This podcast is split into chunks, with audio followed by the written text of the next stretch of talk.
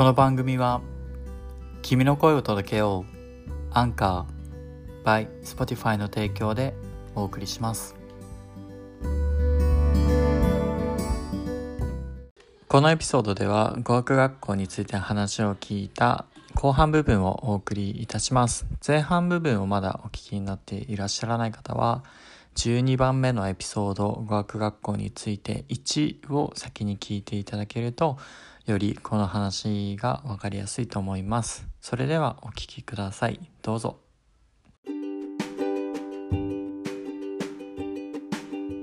じゃあアッパーまでは結構トントンっていったみたいなイメージ。そう、アッパーまではトントンいった。アッパー、アッパーから急にレベル違いだと思って。討論とか始まってさ、なんか自分の意見、ディベートとか、うんパワポ作って発表とか、えーなんかちょっとビジネスっぽくなってて、うんもうレベルが急に違いすぎて。びっくりした先生もすっごいこう真面目な先生だったから、すっごい難しかった最初。うん慣れるぐらいまで4週ぐらいかかったもん、アッパーのレベル。あでもいいねなんかそのやっぱクラスで全然違うっていうのがあると全然違う。トミーはモチベが上がるんじゃない？でもあそう。上がるようなタイプだよね。そうそうそうそうそう。よっしゃやるぞみたいになりそう。そう。なんかできないことがあった方が嬉しいタイプだった。うんうんうん。確かにね。そうそう。できることばっかやっててもね慣れてきてね楽しくないから。じゃあそのプレーからハッパーまでいトントントンっていったと思うんだけど実際のまあテストでも評価されて上までいってると思うんだけどトミーの感覚としては自分の英語力の伸びってどのくらい上がったと思う？えっとね、そのもうプレーの時はまず語学学校になれることっていうかさホームステイ、もういしその行った当日からやっぱりホームステイ1ヶ月申し込んで,、で韓国のファミリーで韓国人ファミリーで、まあ、子供たちは王子だから、まあ、一応英語、でプレーでも英語で、まあ、日本人の子もいたけど、まあ、てんやわんやじゃん。うんでもなんだかんだこの文法とかライティングとかそっちのテストとかは全然難しくなかったから、うん。スピーキングが多少低くてもインターに上がれた。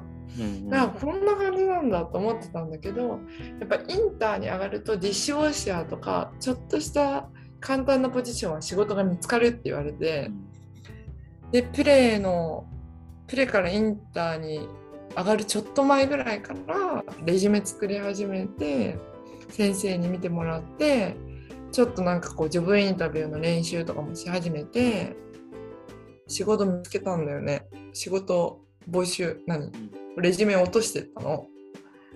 でそしたらその探してる途中にもう次前回のテストよかったからインターにあげるからじゃあインターってもう書いていいよってレジュメに書いてたまたま運よくそのジャパレスの回転寿司屋さんが見つかって回転寿司屋さんに行ったらまた仕事ってなると全然違うじゃん英語。でレジも覚えなきゃいけない飲み物もなんかこう作るのも全部英語で覚えなきゃいけないってなった時に全然英語喋れないなと思ったのをきっかけに仕事で使う英語もちょっと意識しながら語学学校行ってそっからかなやっぱ伸び始めた気がする自分の中でも。そっかそのインターに上がった時は、まあ、学校の中だけでやってて、まあ、評価された部分があったけど実際その働くとかってやってみたら、うん全然まだまだだなみたいなのが実そう感全然して喋れないじゃん。そっから意識が変わって学校でもなんか取り組みが変わったりしたのかな？なんかスピーキングとりとにかく友達と出かけたり喋った。う。んランチで英語喋ったり。そう、あとはもう、ほんと、自分がお客さんとしてレストランに行った時のレストランの人が喋ってる言葉を真似したよね。自分の仕事あの時。ー確かに確かに。あるあるわかるわかる。もうほんと、ずっと真似、うんうん真似てる。ああれだねこういう時にみたいな。確かにそれ結構あるよねフレーズをね覚えてねそうそうそう。学校の中で評価された部分とその外に出て自分が感じることで、まあ、自分をまた再評価し直して、うんうんうんそれでなんか学校の中にまたそれを持ってってもっとこういうふうに取り組もうとかって変わっていったってことか。そうそあうそんな感じでね話すスピーキングのレベルとかで言ったらその話せなかった時ってどんどんなレベルだったか覚えてる？自分なんか、着いた次の日オーストラリアに着いた次の日。うん。ハウスあ一人でメルボルンの街に行ったの。うん。で全然メルボルンのこと事前に調べてないからどのカフェが有名かも知らなかったんだけどとりあえず駅ビルのおしゃれそうなカフェに行ったわけ、でメニュー見てあとりあえずラテだわ。と思ってうん。ラテくださいって言ったつもりだったんだけど多分顔アジア系で日本人っぽいなって思ったから抹茶ラテが出てきたんだよね。ただのカフェラテが欲しかったのでちゃんと英語ではラテをいラテって言ったつもり。ラテって。だけど多分ま「あ。カップオブラテプリーズ」とか多分それぐらいしか言ってない「あカップオブラテ」とか 多分しか言ってないんだけど抹茶なんて一言も言ってないのに謎に抹茶ラテが出てきててきたねなるほどねそのレベルでもうんそうおおと思ってでもそれをいやこれ私の違うんだけどもう言う自信ないしまあ私の英語伝わんなかったんだなってうん。いう最初の思い出、なるほどね。そっか、抹茶、でも抹茶ラテは抹茶ラテで美味しいよね、多分ね。美味しい美味しいけどさまず カフェ文化の街で抹茶をいきなり頼むよいきなりりねラテ飲みたかったんだけどね。結構通って、あ今日はなんかちょっと気分的に抹茶だなって言って頼むやつだよね。そうそうそうそうそうしょっぱなに頼むやつそうじゃないよね。そうそうそうそう初めてのね、オーストラリアでね。そうでももうほんとそのレベルなるほど、なるほど。でそれか、だかららその後はちょっとビビってうん This one, this one とか言ってメニューさしたりとかしてたと思う。もう単語だけ。やっぱりね、聞き返されても言っても伝わんないから。うん。相手が言ってるのもあんまよくわからんしそうそうそうそうそうそうそうそう。確かに。なんか俺トッピングとかの話もちょっともう分からんもんね。そもそもなんかそういうお店とかあんま行かないから実炊とかするからさ初めて行ったお店とかのトッピングをなんか言わ。れてもよう分からんしっていうのがあるよね。でそれをしかも英語で言われたらねうん。聞き覚えのないトッピングの名前とか聞いても確かに確かに。難しいよね。でそこからアッパーになった時にはもう抹茶ラテは頼む頼まれあもうね、大丈夫。大丈夫オーダーミスはない。うん、なるほどね。それもなんか This one とかじゃなくてもうちゃんとこう。あもうちゃんと言えた。うん。Can I get ぐらいで言えたね。うん。うん。でもやっぱりそう。I get とか言えるようになってちょっと丁寧語をやっぱ意識して勉強したりとかやっぱレストランとかでも言うからさでもまあうん。瞬時に出てくるのはその当時も全然丁寧語とかじゃなくてダイレクトな感じだったけどねうんうん。I want this one みたいな。そうそうそうそうそうそうそううんなるほどね。結構なんか I want this one とかっていうとこうなんか子供っぽいみたいな。子供っぽいよねこれが欲しいみたいな。そんな感じだ。うん確かに。でも多分瞬時に出てくるのはそうやっぱりなんとなくこうあ丁寧にって思ってフレーズ考えといてっていううん感じだったと思うアッパーにいた時も仕事をやってる時のなんか違いとかもある？なんか入った時とその、まあ、インターの時にその仕事が見つかったって言ってたよね、うん。でその後多分アッパーになってもうまた仕事を続け、まあ慣れとかもあるかもしれないけどその仕事。そうね。慣れもあると思うけど最終的にアッパーに上がったらオーナーとディスカッションはできたね。うーん。すごいそうそうそう。もうディスカッションにもなるなみたいな感じだったのでそう。もうちょっとなんかこれはこうなんじゃないとかそういうのも言えるようにはなった気がするうんなるほど。他になんか語学学校でめっちゃなんかこれ覚えてるわみたいななんか印象深いこととかあった？なんかまあこれが楽しかったとかでもいいし。でも語学学校の時はやっぱ休みがあるごとに友達と出かけたり結構なんかその、まあ、日本人でも仲良くなった子もいて、うん、それプラスタイ人とコロンビア人と結構仲良くなったグループがあって、うん、その子たちとちょっと1泊2日どっか行こうとかうん。エアビー借りてパーティーしようとか誕生日パーティーとか結構そういう学校以外での休日もみんなで集まって喋ったりとか仕事休むのもしたしあれだよね。もう友達がいないと本当にもうなんか休みでも遊ばないとかね。家にいて。そうそう。だやっぱり英語も喋んないじゃん。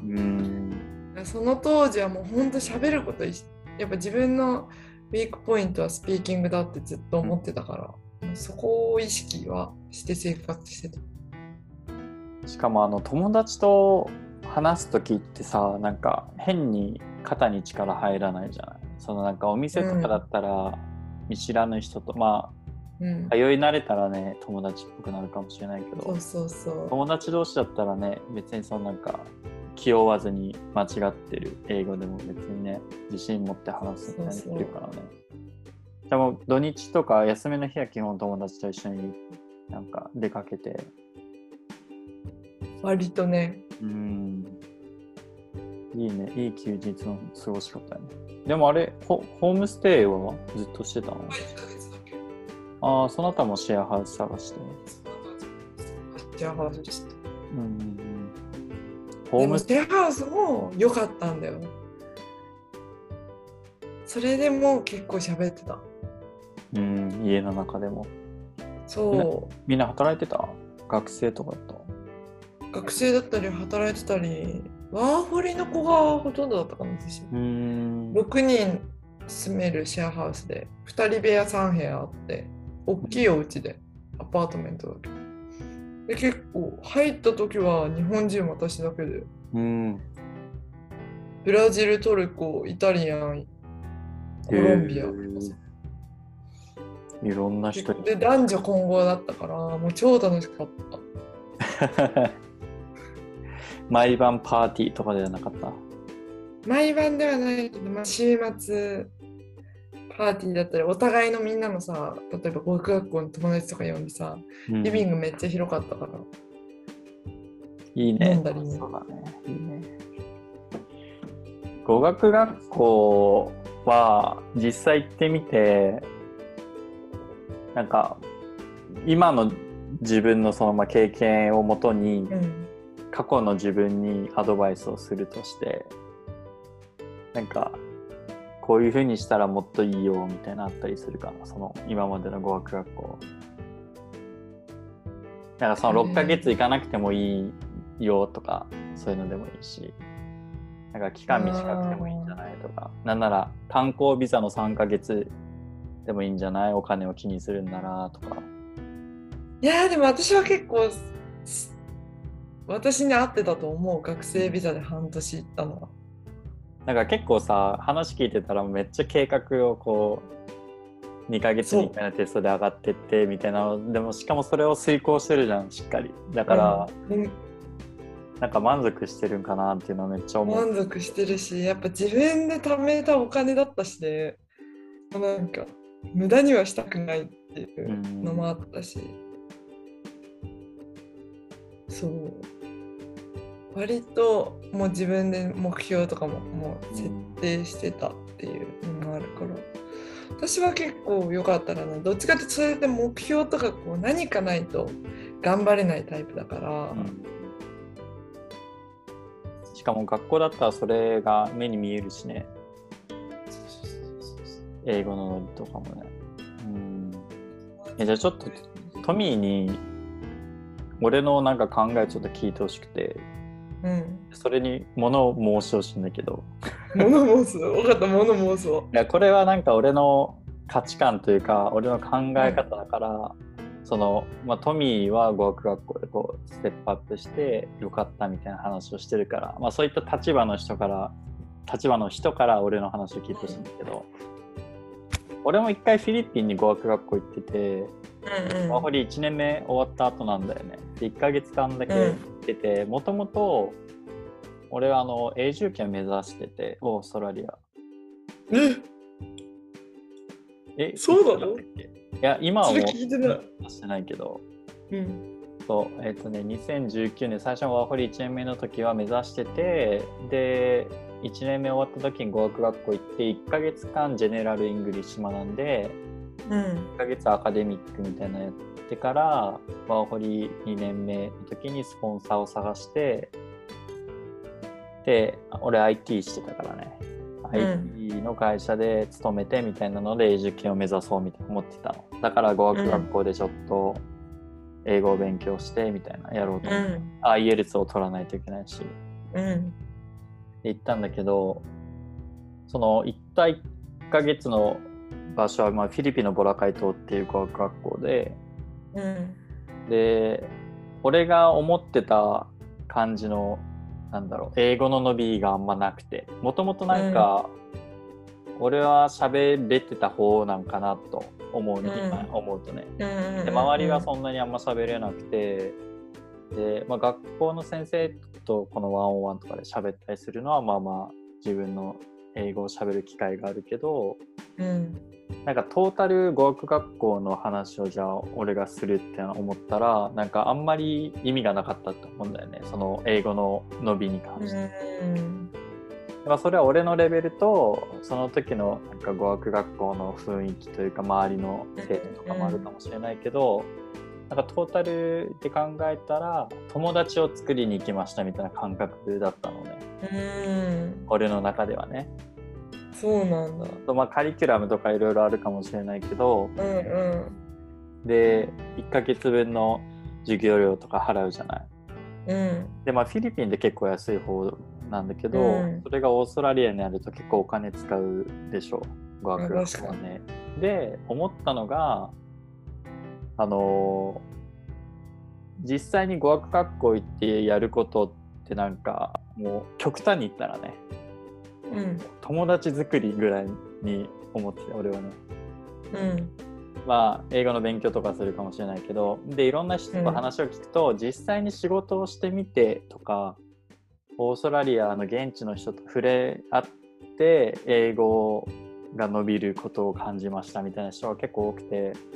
語学学校で学ぶこともあるんだけど語学学校じゃないとこで学ぶことも結構あるみたいな、まあ、それは実際に仕事をしてたらみんなそう思うとは思うんだけどそうすると語学学校で別に学ばなくてもいや学それは学んだらね学ぶことあるんだけど、外でも英語って使うし、うん、外でも英語って伸びるんじゃないっていうことを考えたら、うん、俺は語学学校を行かなくてもいいんじゃないと思うんだよね。そのコストもあるし、例えばワーホリで行こうと思ったら、4ヶ月使ったらあと6ヶ月しかないじゃん、ワーホリのビザって。うんうん、それだったら、その行く語学学校の4ヶ月は別のことを集中してやった方がいいんじゃないと思うから、俺のベストなビザの使い方って考えてみて、でそれをこれからワーホリに来たいっていう人にはこれを俺はめっちゃ進めたいと思ってるプランがあるんだけど、うん、俺ウーフをしてたっていう話を多分、聞いてるんだけど、ウーフって一日中もう王子とずっといるから、まあ、王子じゃない時もある。俺はもうずっと王子だったんだけど、うん、もうずっと英語で話すのね。だからもうそこで英語にめっちゃ触れるし、うん、でその人と生活、まあ、してるけど、まあ、自分の時間ももちろんあるからうん、ここでなんか勉強とかもできるんだけど、うん、観光ビザでまず来て3ヶ月、うん、その観光ビザでウーフーをして、うん、まあ、英語がこう伸びてきましたみたいになったら、うん、ワーホリに切り替えてそこから仕事とかをする、うん、っていうのが俺の中のこれが一番こうコスト的にもいいんじゃないのかなと思ってるやり方なんだけどでもそれはその英語力のねこの確かに。俺はその英語力だからっていう、まあ、自信とかうんそういう語学学校行かなくても生活できるんじゃないみたいな自信があるからそういうことを言えるんだけどなんかどうもそのこの俺のプランを例えばトミーみたいなタイプの人が聞いたとして、うん。いや、私は多分、最終的にどんな英語を喋れるようになりたいか、どれぐらい英語を多分理解できたいかによると思う。多分、ただスピーキング力とか、その仕事をする日常生活に影響しないっていうんだったら、どの語学力だとしても、思い切ってその、もう現地に行っちゃって、まあ、観光ビザでそれをウーフするなりなんか全然もうそのままワーホリでとりあえずウーフーするなりもう現地に行って、まあ、片言だろうがとりあえず通じるじゃん今は。携帯だってあるし、それでいいと思うけど私は結構どっちかっていうと最終的にはなんかこう英語力を紙でのテストの結果としても残したいなって思ってたタイプだからもともと日本から日本でやってた仕事を転職しようと思ってたから。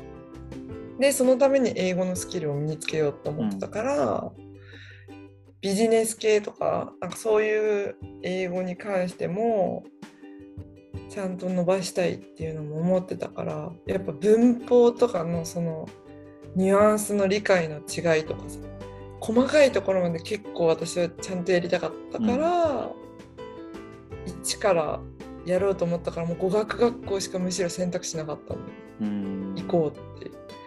でやっぱり勉強その例えばドラマとか見ててこの会話でなんでこうなるの？とかなんかお店行ってこれ言われたんだけどこの返し合ってるの？とか何気ないの？とかも全部語学学校行ったらちゃんと正しくそのニュアンスの差とかを答えてくれる先生がいるわけじゃん。で王子とか例えば現地の人に聞いてもなんかこんな感じだけどだからこう日本語でももう日本国語が得意じゃない文法的に説明できない人なんていっぱいいるじゃん。うんそんな感じでやっぱネイティブに聞いたってなんか正しくこう説明できなかったりするから結構語学学校の先生って第二言語だったりうんうんするの、英語は。こうイタリア人とかさフランス人とかこう中東系出身だったでやっぱり第二言語として英語を学んで自分がその大変さを分かってるから結構教え方は私は、うん。そのネイティブの先生よりも好きだったんだよね。第二言語をちゃんと学んでる人の方がそのニュアンスの突っかかりは分かる。だから私はそこで結構ニュアンスとかやっぱり文法の使い回しとか日本で学んでたよりも自分の中でスストンと落ちたからやっぱり良かったかなって。確かにその第二言語を学んでる人から学ぶっていうのはその人自身が学ぶために理解しないといけない。そう。だからニュアンスの違いとかをちゃんと自分の中で落とし込めてる分ネイティブみたいな感覚で教えるみたいなことがあんまなくなるんだよね。そうそのニュアンスをしっかり理解して自分も使えるようになってるからネイティブってねそう。俺なんか日本人にじゃあ女子ハニーウォーヘイとかちゃんと説明できますかみたいな聞かれても そうそうそうそうそみたいなう。ねそういう感じなんほんとそういう感じ。で、こうやって使うんだよみたいな、こうやって使ってるよっていうぐらいで。語学学校だったらそういう先生がいるから質問とかめっちゃできるしめっちゃできる。自分が気になるニュアンスの違いとかもダイレクトに話せるしそ確かにウーフーに行ってた時の人に、まあ、ニュアンスの違いって聞けるっちゃ聞けるけどその先生ではないからねう。そうそうそう。で、やっぱペーパーで、まあ、勉強できるけど、やっぱ問題とか解いてても、意外とこっちの問題集って丁寧じゃないからさ、この時は答えこれだよみたいな。うんこの時はこれだよみたいな。でこういう時はこれだからぐらいな感じでそこのなんか細かいなんていうのなんとも言えないなんでみたいな。うん何気ない時とかの質問は全部先生にできたから私はよかったかなと思って。ちょっと話が変わるかもしれないけど、うん。トミーに質問したいのはトミーって結構なんかいろいろこう計画を立ててそれを遂行していくことが楽しいって思えるタイプじゃない、うん、自分で独学でやろうとは思わなかったの？英語やろうと思ったよ。けどあんまりうまくいかなかった感じ思ったけどもう、まあ、仕事をやってる時はむしろ時間がなかったから全然できないしそしたら仕事を変えなきゃなっていう。だからこう独学でするなら変えなきゃなって思ったらあもういっそのことをつけてもうそれに押し込んでば全てが英語じゃない。海外に拠点を移せば。全部が英語になるから手っ取り早いなって思ってなるほどね。プラスもう海外に住むっていうのが一つの夢だったからあもうじゃあいっそのことそれ全部叶えてみたいな感じ。なんか今さもう YouTube とかでも英語の勉強って結構できるようになうってんうん。結構なんかニュアンスの違いとかもなんか教えてくれたりとかするんだけど、うんうん。そのまあねビジネス的なことをじゃあ専門にやってるかっていうとそうでもないからやっぱりそういったことを学びたいんだったら、そういった学校に行ってそういう専門の人から習った方が確かに一番効率はいいと思うんだけどね、そのオーストラリアに来てこう学校に行くのがそのふ英語が喋れないから不安ですみたいな。っていう人たちに向けてその最低限喋れるようなレベルなんかお店に行っても、まあ、ちょっとわかんないけど普通にコミュニケーション取れるみたいなレベルの英語を目指すみたいな人だったら、語学学校別に行かなくてもいいんじゃないって思う。うん。なんかそのウーフーとあかね、私それならもうあの日本でちょっとオンラインの英会話やってたら全然いいと。そうだよね。うんうん。喋ることになれるだけでいいと思う別に。うんうんうんなんかその仕事しながら1ヶ月半ぐらい。でなんか結構具体的になんか自分がこういったことをやりたくて、まあ、こういうふうにレベルアップしていってみたいなのを見据えてなんかしっかり学ぶ意欲があるというかなんて言うんだろうね。語学学校に行ってやりたいことがあるというかこのレベルまで行きたいんだとか。そういうのがしっかりある人だったらまあいいかもしれないけどなんかそのとりあえずちょっと不安だからとか。そうそう、友達不安なら友達作りのためにだから1週1ヶ月とかうん。うんでいいと思う。結構いた？周りになんかそういう感じの？日本人でも1ヶ月とか2ヶ月の子もいたしね。でもワーホリでまあ4ヶ月ぐらいは多かったけどね。でもワーホリに4ヶ月通うなら学生ビザで半年とか行った方がそうだね。私はいいと思うけどね。なんか4ヶ月っていうのがすごい中途半端じゃない。なんとも言えない。なんかその上がりきりそうなところ上がらないで卒業しちゃうからさみんな。それなら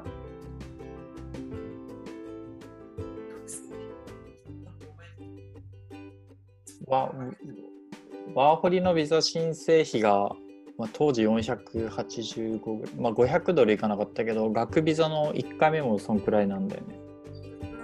500ドル弱まあ学。それってあの何ヶ月とか関係なく申請費が。関係ない関係ない。1回の申請で。うん。そうかそうか。まあ、語学学校行きたいんだったら確かに学ビザので使った方がワーホリってもうその期間以上はもうできないできないっていうかなんて俺が言いたいのはなんだろう。1年以降はもうワーホリ使えない。2年目3年目で申請すればいいけど。だから4ヶ月が無駄になっちゃう。うんそうそうそうそう。だから確かにワーホリで学ビザみたいな感じをしようとるですも固定されなくていいじゃんワーホリって。うん。確かに。4ヶ月無駄って思っちゃうよね多分ねワーホリとかを経験してる俺を考えてるとね、確かに。だって仕事だって半年しか雇用されないじゃん。うんで4ヶ月の間にもし仕事見つかんなかったらさその後半年ね使っちゃったら確かに。あと2ヶ月しか余ってないってそこで仕事も変えられないし確かに。ファームにも足りないしね2ヶ月じゃとかさうん。そうだよな、確かに。なので、ちょっと聞いてる人で、なんか英語に自信がないとか、そういった人で、とりあえず語学学校みたいな思ってるんだったら、別に英語喋れなくても生活できるし、まず海海外に行くのが不安だったら日本でまずオンラインのうん、DMMA 会話みたいなのをやるのをおすすめする。確かに。それでだいぶ自信つくと思う。こうただ英語を喋るっていううん。思いついた単語を言うっていうだけ。であとはなんかお店とかで使うフレーズみたいな、can I have とか can I get そうだね。そのそれさえ知ってれば、あと、そのね、商品名を言えば、can I get onion とかでもいいし、それさえできたら、もうあとお金払うだけだし、みたいなね。うん。うん、だからそんなにね、なんか、日本の人というか、まあ、結構完全にできないとちょっと不安みたいな。パーフェクトにできないと話したくないみたいな言う人がいるけど、でもそのくらいのレベルで生活は全然できるから、ま。あそんなになんか語学学校でこういうことをやりたいんですみたいななければ別に行かなくても、うん。日本で DMMA 会話オンラインレッスン来て、ままあ来てでもいいし俺の住める観光ビザで夫婦やってみて。でもバッパーに泊まるだけでも全然違うよね。ホームステイせず、ね。うん。とりあえずバッパーみたいな。まあもうお金も節約できるし。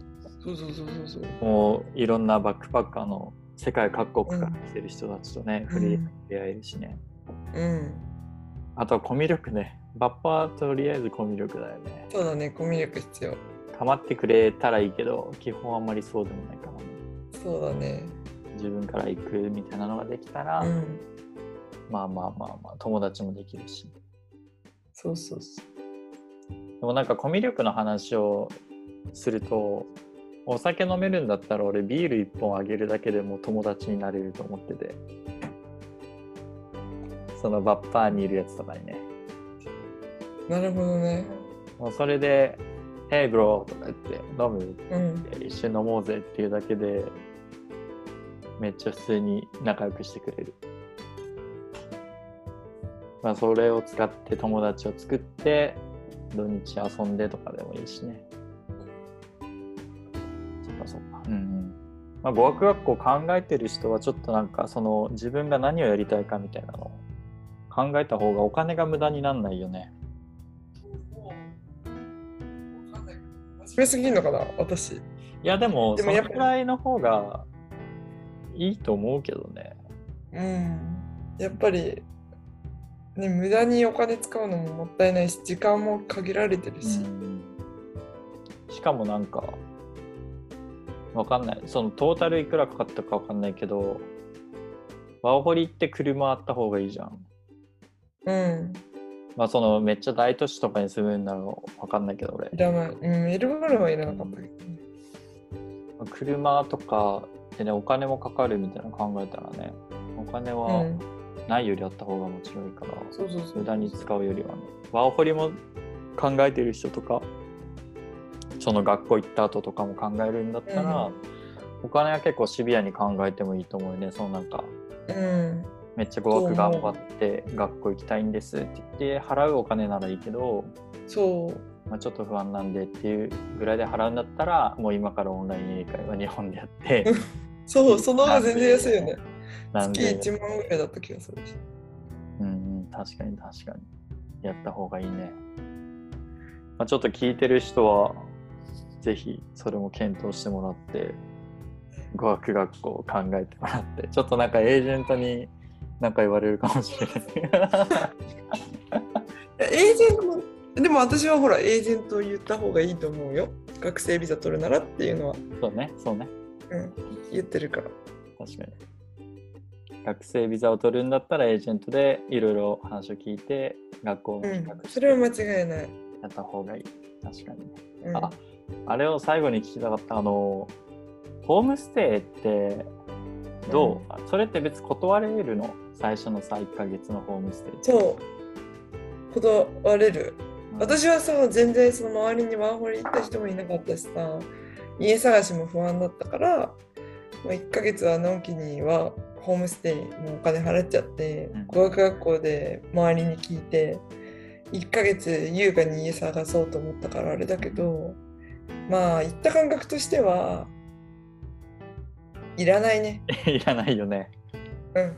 うん間違いないねまあ、あれはあれで面白かったけどね、いろいろ文化もいきなり、そうそうそう。いきなりベジマイトと月のトーストとか出されたりとかさ。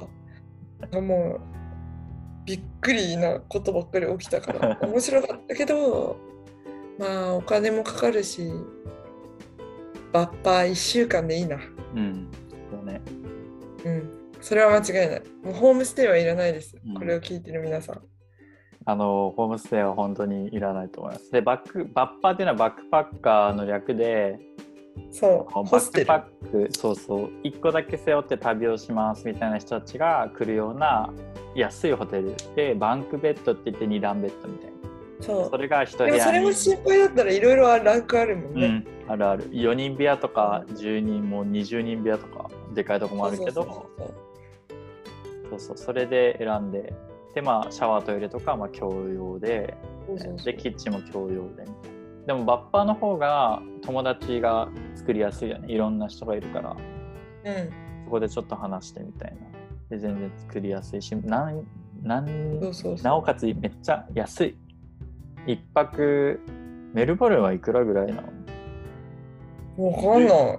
20ドルいかあメメルボルン？20ドルとか、安いところだと多分20ドルとかあるんじゃない？普通に。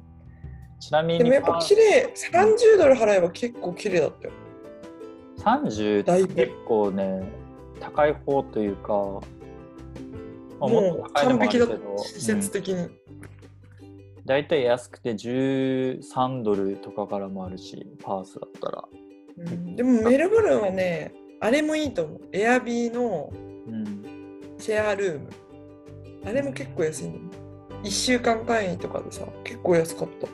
それって一人で借りれるの？友達と一緒になんか、うん、一人でだからもうバンクベッドの上とか決まるの。シェアルームへーで。だからちょっとバッパーっぽいんだけど、面白いねなんかエアビーって俺ひ一軒家ごとにあると思うだけじゃないんだよ。シェアルームのバンクベッドだったり、シェアルームのシングルベッドだったりもするし、そのシェアハウスの中のワンルームを借りれたりもするから、うんうん面白いそう。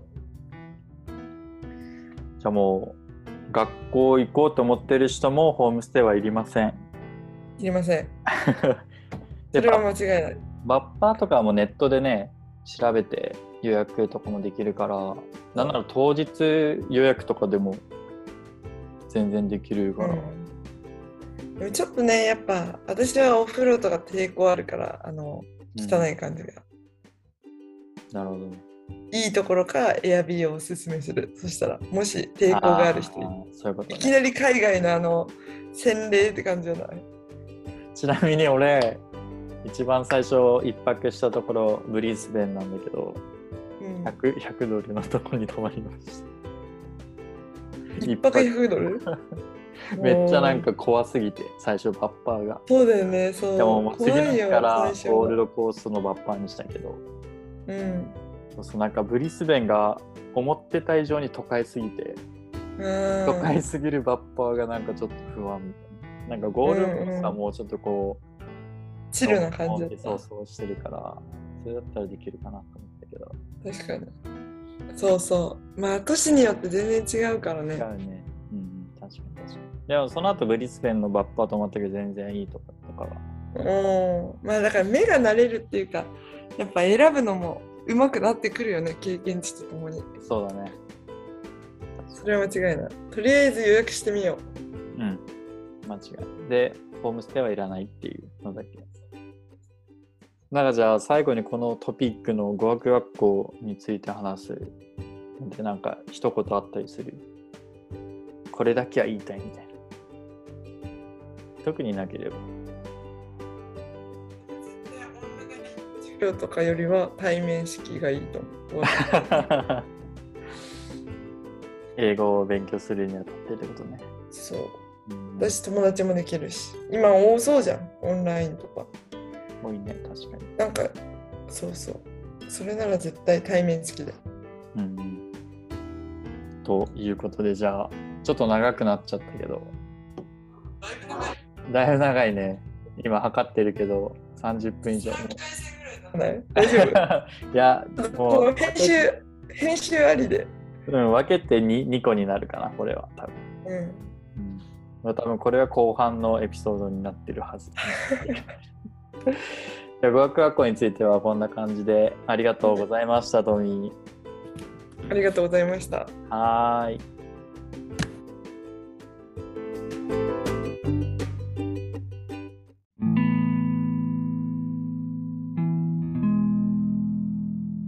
ということで今回は語学学校について話を聞いた後半部分をお送りしました次回以降仕事について話を聞いたエピソードを公開いたします。